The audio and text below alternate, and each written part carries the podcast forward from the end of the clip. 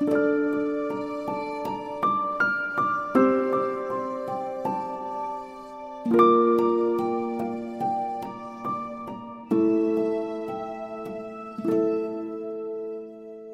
من پوریا احمدی پور هستم و شما دارید به پادکست باران گوش می‌کنید. موضوع پادکست باران ذهن ماست. در فصل اول به سراغ کتاب تفکر سری و کند دنیل کانمن رفتم. این اپیزود سیزدهم پادکست بارانه.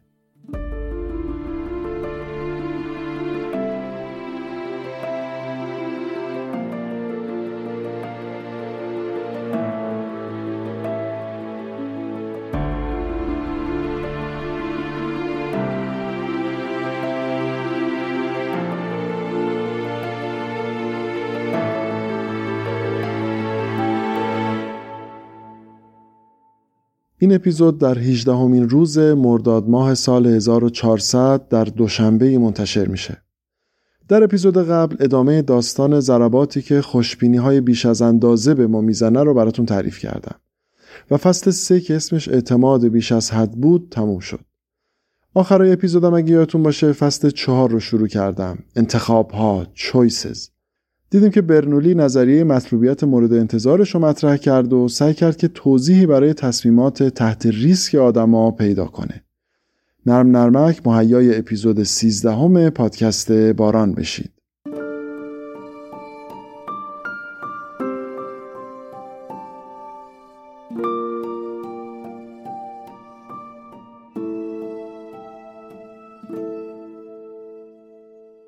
قبل اینکه شروع کنم می‌خوام بدونید که فصل چهار مجموع چند تا نظریه و مقاله پیچیده اقتصادیه که کانمن سعی کرده خیلی ساده اونا رو در واقع بیان بکنه.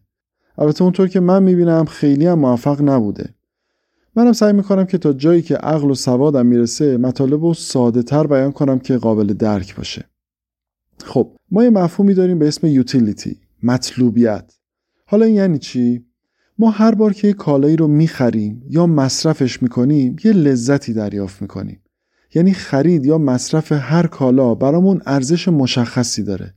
به این لذت و ارزش میگن مطلوبیت. مثلا برای منی که عاشق ادبیاتم و دوستم کوهیار که اصلا اهل شعر نیست خرید کتاب رباعیات خیام لذتهای بسیار متفاوتی داره. مطلوبیت متفاوتی داره. مثلا قسمت آخر سریال Game of Thrones برای ماهایی که منتظرش بودیم بسیار ارزش متفاوتی داره تا برای کسی که تو همون روزا تازه داشته قسمت اول فصل اول رو می‌دیده. مطلوبیت رو حس می‌کنید؟ بنابراین آدما برای هر چیزی که حس کنن مطلوبیت بیشتری براشون داره حاضرن پول بیشتری بپردازن. یا اون گزینه هایی رو انتخاب می‌کنن که مطلوبیت مورد انتظارشون بیشتر باشه. به همین دلیله که وقتی بالاترین مدل گوشی برند میاد بیرون شما روزای اول برای داشتن اون گوشی باید پول بیشتری بپردازید. خیلی هم میدن اون پولو. چرا؟ چون داشتن اون گوشی بلا فاصله بعد از ریلیز شدنش براشون خیلی ارزشمنده. براشون خیلی لذت داره. یعنی مطلوبیت بالایی براشون داره. مطلوبیت رو از این جهت براتون باز کردم که نظریه مطلوبیت مورد انتظار یا Expected Utility Theory رو براتون تعریف کنم. اولین بار دانیل برنولی فیزیکدان و ریاضیدان سوئیسی این نظریه رو در سال 1737 مطرح کرد. نظریه برنولی در واقع زاده نظریه تصمیم گیری اقلانیه Rational Decision Making حالا این نظریه چی می‌گفت؟ می‌گفت آدما انتخابایی رو خواهند داشت که در نهایت براشون پاداش حداکثر و هزینه حداقل داشته باشه. منتها حرف برنولی این بود که همه چیز حساب کتاب احتمالات نیست بلکه دارایی ما و نفرت ما از از دست دادن بسیار در انتخاباتمون اثر می‌ذاره که البته حرف درستی هم هست منتها همه ی حقیقت نبود. شما بین این دو گزینه کدوم انتخاب می‌کنید؟ گل یا پوچ با هم بازی کنیم؟ اگه درست گفتید 8 میلیون بگیرید. اگه اشتباه گفتید که هیچ. یا اینکه اصلا با هم بازی نکنیم و شما 3 میلیون بگیرید. خب یه حساب کتاب کلاسیک ریاضی مثل همونی که در اپیزود قبل با هم صحبت کردیم به همون میگه که ارزش گزینه یک 4 میلیون تومنه. ارزش گزینه دو 3 میلیون. انگار معقوله که ما گل یا پوچ بازی کنیم. اما مردم انگار تمایل دارن اون مبلغ مطمئنه رو بگیرن و تمام. هفته پیش این آزمایش رو توی اینستا هم با هم انجام دادیم یادتونه؟ بیش از نصف بچه ها گزینه دو رو انتخاب کرده بودن. حرف برنولی هم همین بود. ما به دلیل نفرت از باختن جایزه مطمئن ولو کمتر رو به یک انتخاب ریسکدار ترجیح میدیم. توی اپیزود قبل گفتم که برنولی برای محاسبه مقدار عددی مطلوبیت یه فرمول به دست آورد که واردش هم نشدم که چه فرمولی و چطوری حساب میشه و اینا چون نیازی نداریم بهش دیدیم که با اون فرمول اگر به کسی که یه میلیون دارایی داره یه میلیون بدی براش 20 واحد مطلوبیت ایجاد میشه اما مقدار مطلوبیت مورد انتظار اون یه میلیون برای کسی که 9 میلیون دارایی داره فقط چهار واحده. چند سال قبل از مقاله برنولی یه سوال خیلی باحال مطرح شده بود. با منید می‌گفت اگر تاجری در سن پترزبورگ بدون این وقت سال از هر صد کشتی حمله باری که از آمستردام میاد پنج تاش گم میشه چقدر حاضره بپردازه تا یک کشتی ادویش رو که از آمستردام داره میاد بیمه کنه؟ سوال باحالیه نه؟ به نظر می خود روش وقت بذارید. کانمن میگه این همون دلیلیه که ثروتمندا بیمه میفروشن و فقیرا بیمه می‌خرن. با چیزی که از برنولی گفتم می‌تونید تحلیل کنید که چرا؟ اولا باید دید که اون تاجر چقدر ثروتمنده. ثانیا باید دید که با گم شدن کشتیش چند واحد مطلوبیت مورد انتظارش رو از دست میده.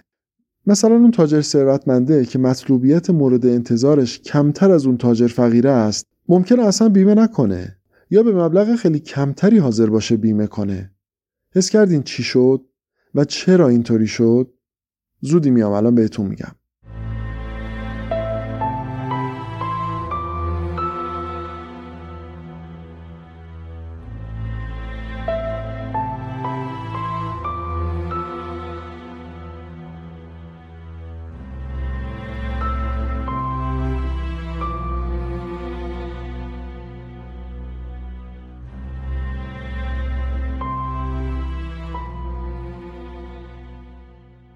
احساس ما در مورد توالیای بردن و باختن یکسان نیست.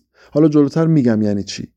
مثلا وقتی شما در یک قره کشی دو تا یه میلیون پشت سر هم برنده میشید لذتی که از یه میلیون اول می‌برید بیشتر از لذتی که از یه میلیون دوم.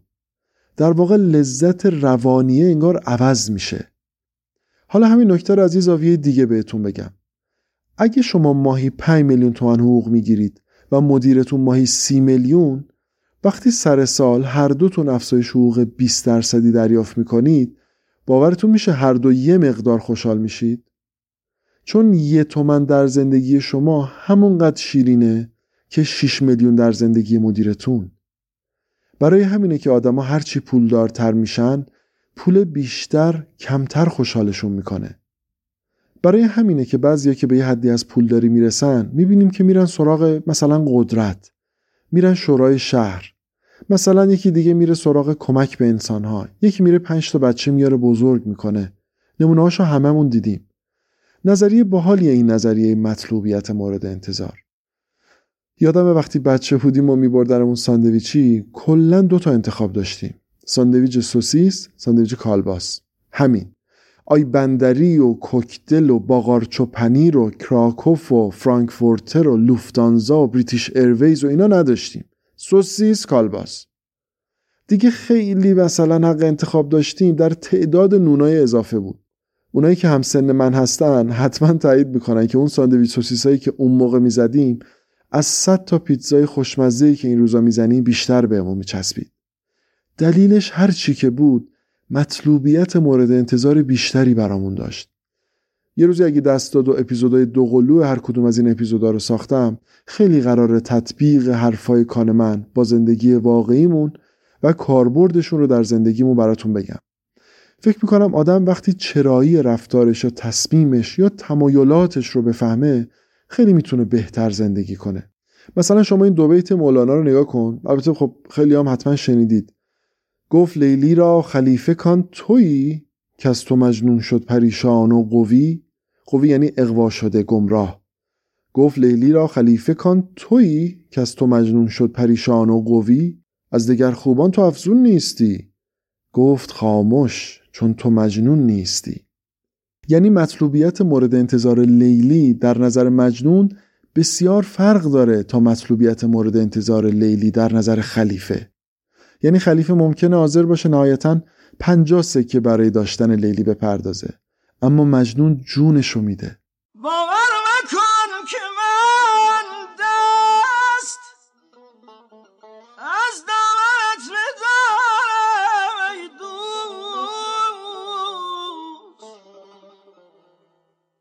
شمشیر نگذراند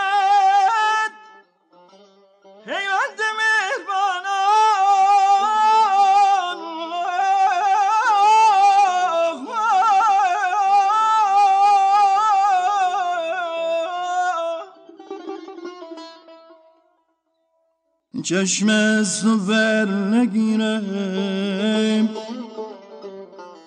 ور می‌کشد رقیبم. مشتاق گل بسازد با خوی باغبانان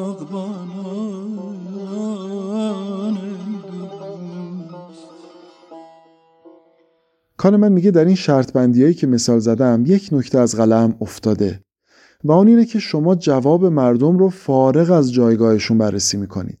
مثلا وقتی میگید احتمال داشتن 8 میلیون در پرتاب سکه در مقابل داشتن 3 میلیون بدون پرتاب سکه وضعیت قبلی کسی که می‌خواد انتخاب کنه رو لحاظ نمی‌کنی. مثلا برای کسی که 10 میلیارد دارایی داره این شرط بندی بیشتر به خاله بازی شباهت داره. و چون شرط بندی اصولا با حال و هیجان انگیز احتمالا بگه آقا بندازیم شیرخط بندازیم. ولی برای کسی که ماهی 4 میلیون حقوق می‌گیره خیلی سوال بزرگیه. کانمن میگه چیزی که برنولی ازش غافل بود مفهومی است به اسم reference point نقطه مرجع. میگه آدما تصمیماتشون رو بر اساس این نقطه می‌گیرن. فرض کنید یکی به ما میگه آقا بیا شیر یا خط بندازیم. اگه تو درست گفتی 100 میلیون بهت میدم. اگرم اشتباه گفتی 80 میلیون بهم بده. خب از نظر ریاضی معقوله که شرکت کنیم دیگه نه؟ اما اگه تو زندگی واقعی چنین پیشنهادی بهمون بشه واقعا کدوممون قبول می‌کنیم؟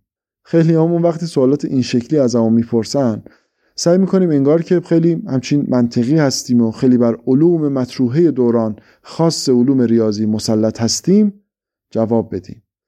اما وقتی عملا در زندگیمون پیش بیاد ترس ها و بیپولی ها و قسطا و هزار چیز دیگه در وجودمون بیدار میشه که حاصلش اینه که سخت می‌کنه پاسخ رو. چون اگه مثلا در این سال من اشتباه بگم 80 میلیون باید بدم. حالا یه نکته دیگه. اگه این پیشنهاد رو به کسی بدن که سی میلیارد پول داره فکر می‌کنید چیکار می‌کنه؟ من فکر می‌کنم انجامش بده. حالا با نقطه مرجع کار دارم جلوتر. کار من کم کم داره دلا رو آماده می‌کنه برای اینکه نظریه چشماندازش رو برای ما مطرح بکنه. در نهایت کانمن میگه به نظر شما دیدن این خطا برای دانشمندان هم اصر برنولی سخت بوده؟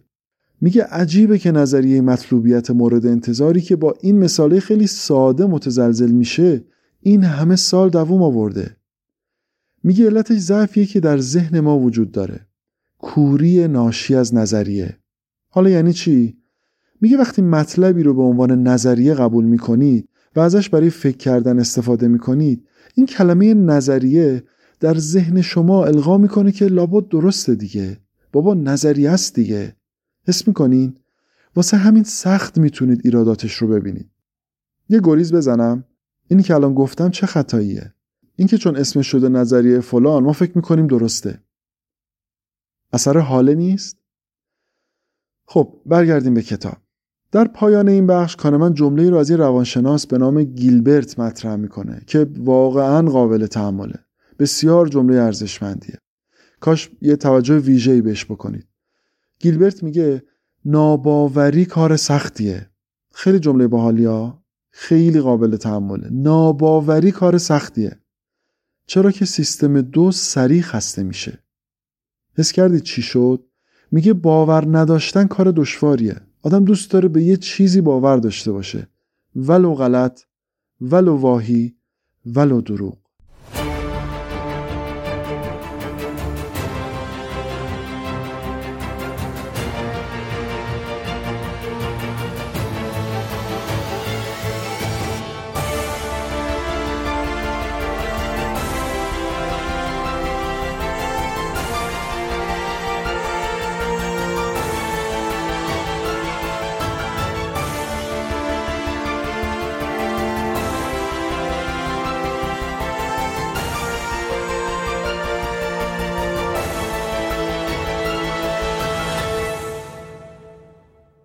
هفته پیش اگه یادتون باشه دو تا سوال توی اینستاگرام ازتون پرسیدم. قول داده بودم که تو این اپیزود بهش بپردازم که پرداختم. اما یه قدم می‌خوام فراتر برم. سوال. شما دریافت 900 هزار تومن رو ترجیح می‌دید یا اینکه به احتمال 90 درصد یک میلیون تومن ببرید؟ سوال دوم. شما باختن قطعی 900 هزار تومن رو ترجیح می‌دید یا 90 درصد احتمال باختن یک میلیون تومن؟ لطفا پاس کنید و به این دوتا سوال فکر کنید و فرق حسی که در شما ایجاد میشه رو چک کنید. اگه یه خورده به این دوتا سوال فکر کنیم اکثر اون حس کردیم که انگار روی کردمون به پاسخ به این دو سوال همچین کمی عوض شد. وقتی صحبت از بردن 900 هزار تومن بود اکثر آدما برد قطعی 900 تومن رو به انتخاب احتمالی ترجیح دادن. اما وقتی صحبت از باختن قطعی 900 تومن یا 90 درصد احتمال باخت یه میلیون تومن پیش اومد ما انگار حاضر میشیم ریسکر رو انتخاب کنیم. چون خدا رو چه دیدی؟ شاید نباختیم. نفرت از باخت نه؟ اما از نظر برنولی مقدار مطلوبیتی که این دو سوال ایجاد می‌کنن یه اندازه است نه؟ و بنابراین بر اساس اون نظریه آدما باید گزینه های یکسانی رو در این دو سوال انتخاب کنن. اما ما می‌بینیم که اینطور نیست. مثالای این شکلی کم کم نظر کانمن و تورسکی رو به خودش جلب کرد. در واقع تمرکز برنولی بر روی منفعت یا مطلوبیت دارایی بود. توی این مثالی که الان گفتم در هر دو حالت بحث سر داشتن و نداشتن 900 هزار تومن پوله. اما رفتار ما متفاوت بود. فقط به خاطر نفرت از باخت این تفاوت ایجاد شد. نه تمرکز بر مبلغ مورد انتظارمون. حس کردیم فرق این دو سوال چیه؟ کارمن میگه کلید حل مسئله همون نقطه مرجعه. Reference point. اساس نظریه چشم انداز کارمن سه تا ویژگی رو برای نظریهش مطرح می‌کنه. یک ما ارزیابیامون رو همیشه بر اساس یک نقطه مرجع خونسا انجام میدیم که اصولا بهش میگن سطح انتباق. مثلا احساس سرما و گرما برای یک تبریزی و یک آبادانی در دماهای بسیار متفاوتی اتفاق میافته. اگه یه انگشتمون بکنیم توی ظرف یخ یه انگشتمون بکنیم توی لیوان آب داغ بعد هر دو انگشتمون رو همزمان بکنیم توی آبی که دماش هم دمای محیطه هر انگشتمون احساسات متفاوتی رو تجربه می‌کنه. این یک. دو. هر چقدر مقدار تغییرات خوب گوش کنید هر چقدر مقدار تغییرات نسبت به کل مبلغ ناقابل تر باشه حساسیت ما هم کمتر میشه. مثلا وقتی ما ده میلیونمون میشه 20 میلیون خیلی بیشتر خوشحال میشیم تا وقتی که 200 میلیونمون میشه 210 میلیون. در یه اتاق تاریک اگه یه فندک روشن کنیم همه متوجه میشن. اما اگر در طول روز توی اتاق فندک روشن کنیم کسی تغییری در نور حس نمی‌کنه. و مطلب سوم هم که قانون نفرت از باخته که راجبش حرف زدیم. نظریه چشم اندازی نمودارم داره که توی اینستاگرام حتما براتون میذارمش و راجبش مفصل اونجا قراره با هم اختلاط کنیم.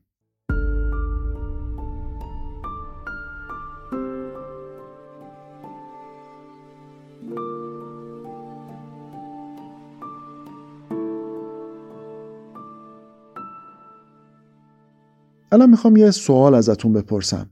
قبلش فقط یه پیشنهاد دارم. یه وقتایی که توی پادکست یا اینستاگرام سوالی می‌پرسم می‌خوام بهتون پیشنهاد بدم که اون آدم زبله درونتون که هی می‌خواد بگه خیلی باحاله و همه چیز رو می‌فهمه و خیلی زرنگه و اینا رو سایلنت کنید.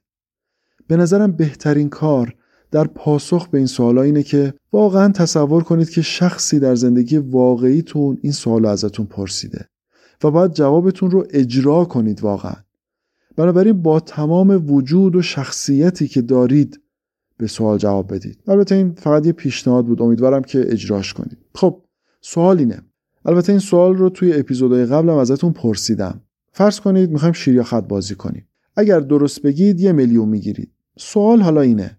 عدد جریمتون در صورت اشتباه گفتن چقدر باشه حاضر میشید بازی کنید. یه خورده لطفا بهش فکر کنید. این سوال خوبیش اینه که جوابش بهتون میگه منفعت روانی بردن یه میلیون تومن با ضرر روانی باختن چند میلیون تومن براتون یکیه. آماری که گرفتن عددی هلوش 500 هزار تومن بوده. خیلی معنا داره ها. یعنی برای آدما عموما چگالی درد دو برابر چگالی لذته. حالا به این سه تا سوال توجه کنید. دیدیم که آمار میگه عموما آدما تا نصف مبلغ بردشون حاضرن برای باختشون هزینه کنن. اگر شیر یا خط درست بگن 100 تومن بگیرن ولی اگر اشتباه کنن فقط 50 تومن بدن. اگه به ما بگن اگه درست گفتی 10 میلیون بهت میدیم اگه اشتباه گفتی 5 میلیون بهمون بده اون وقت چیکار می‌کنید؟ اگر گفتن درست بگی 100 میلیون میدم اشتباه بگی 50 میلیون باید بدی چی؟ اگه حرف یه میلیارد و 500 میلیون شد چی؟ حس می‌کنید؟ نسبت همونه ولی انتخابامون داره عوض میشه انگار. در واقع مستقل از اینکه مقدار ریسک پذیری ما آدما با هم فرق داره هر کدوم از ما هم در مقایسه با خودمون در شرایط مختلف انتخاب مقدار متفاوتی از ریسک پذیری نشون میدیم. شاید اگر طرف به من بگه ده میلیون و 5 میلیون بگم بنداز. ولی اگه گفت 100 میلیون و 50 میلیون فکر پرداختن 50 میلیون جوری مهره ال 5 منو میلرزونه که سعی می‌کنم روح ماهش رو ببوسم و بسپارمش دست خدا. در واقع چکیده نظریه چشمانداز داره میگه که از دست دادن 9 میلیون تومن درد بیشتری داره تا 90 درصد احتمال از دست دادن 10 میلیون تومن نظریه چشمانداز خیلی نکات دیگه هم داره که در کتاب نیومده. از الان تا پایان این اپیزود تصمیم گرفتم کتاب ببندم و نکاتی رو از خودم درباره این نظریه بهتون بگم. الان میام.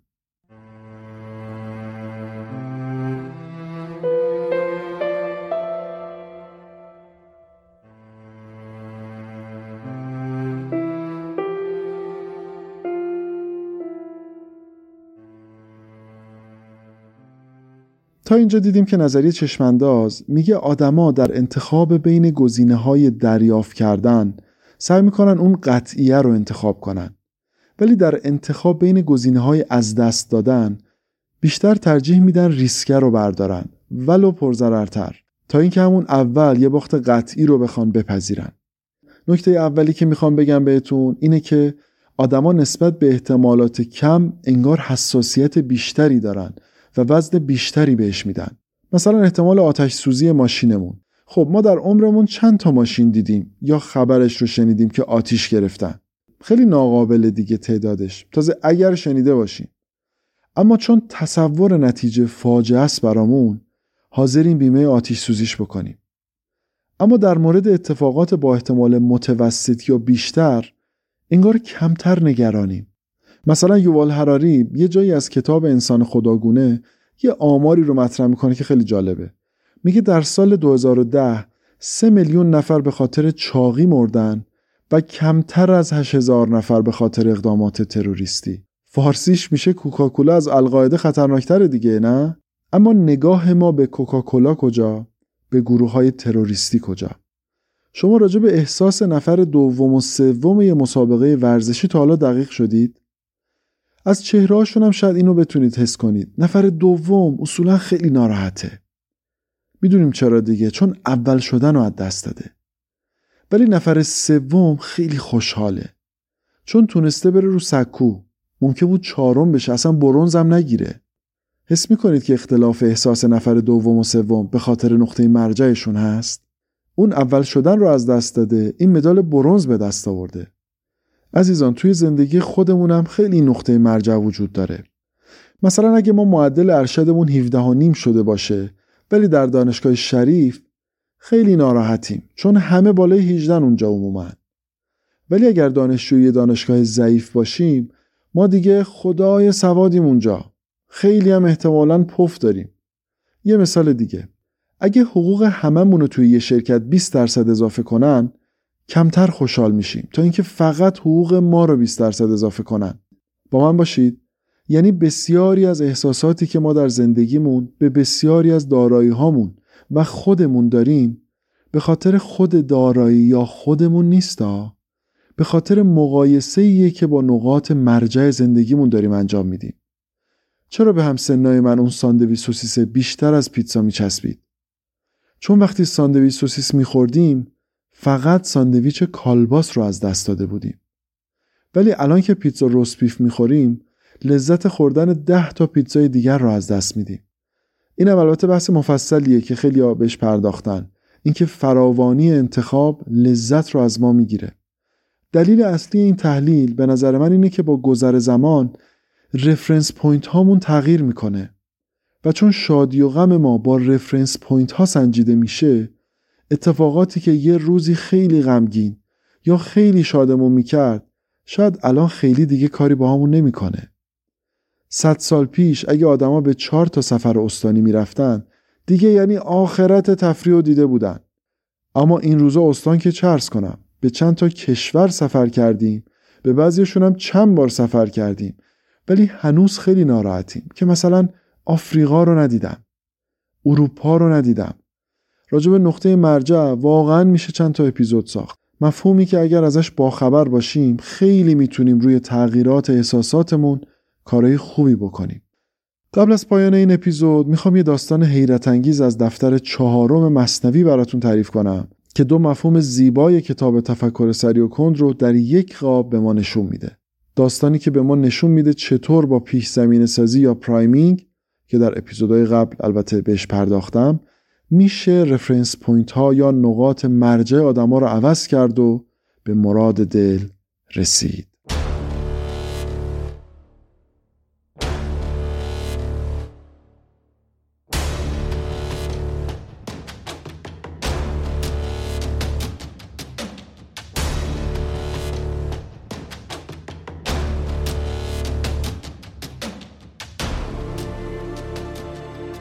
داستان روزی شروع شد که یه خانم خیلی فعال و سوزان تصمیم گرفت با معشوقه خودش جلوی چشم شوهر عشق بازی کنه.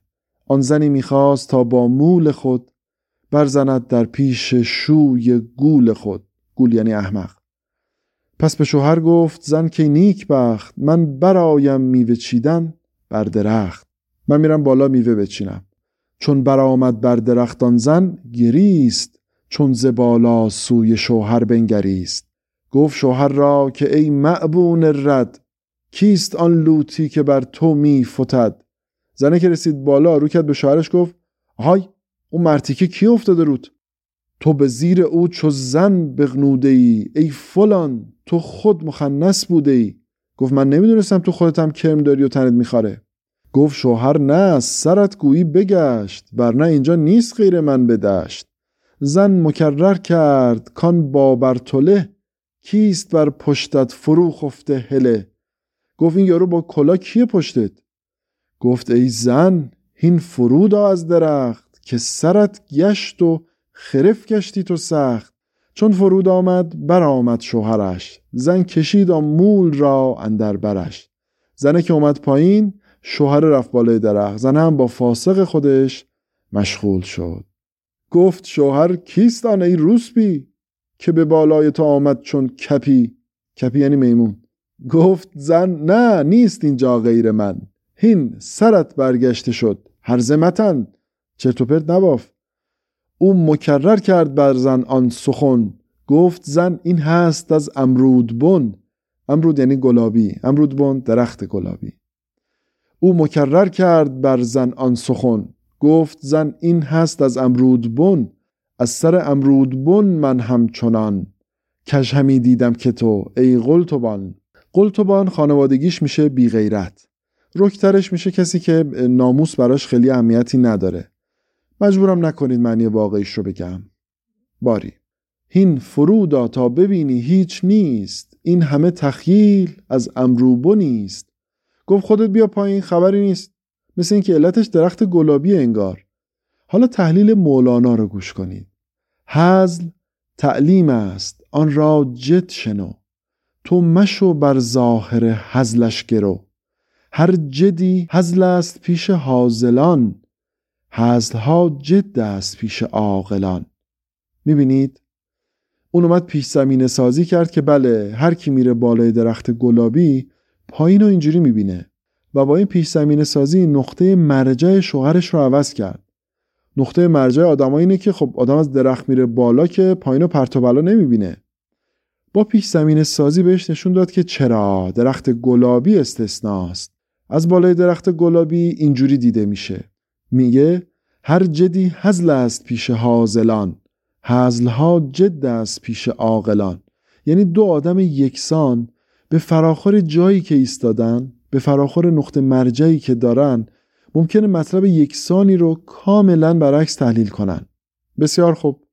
اجازه بدید پایان بخش اپیزود 13 پادکست باران ترانه کوچه بازاری در دستگاه افشاری باشه که اون هم خیلی جالبه. دیدگاه کاملا برعکس دو نفر رو نسبت به یک اتفاق ثابت یعنی گل داره بهمون نشون میده.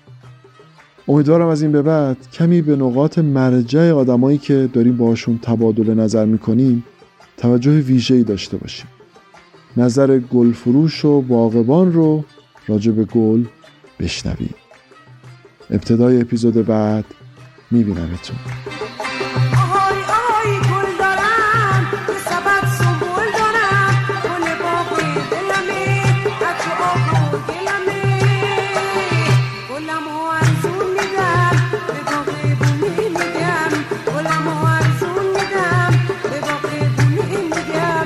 el.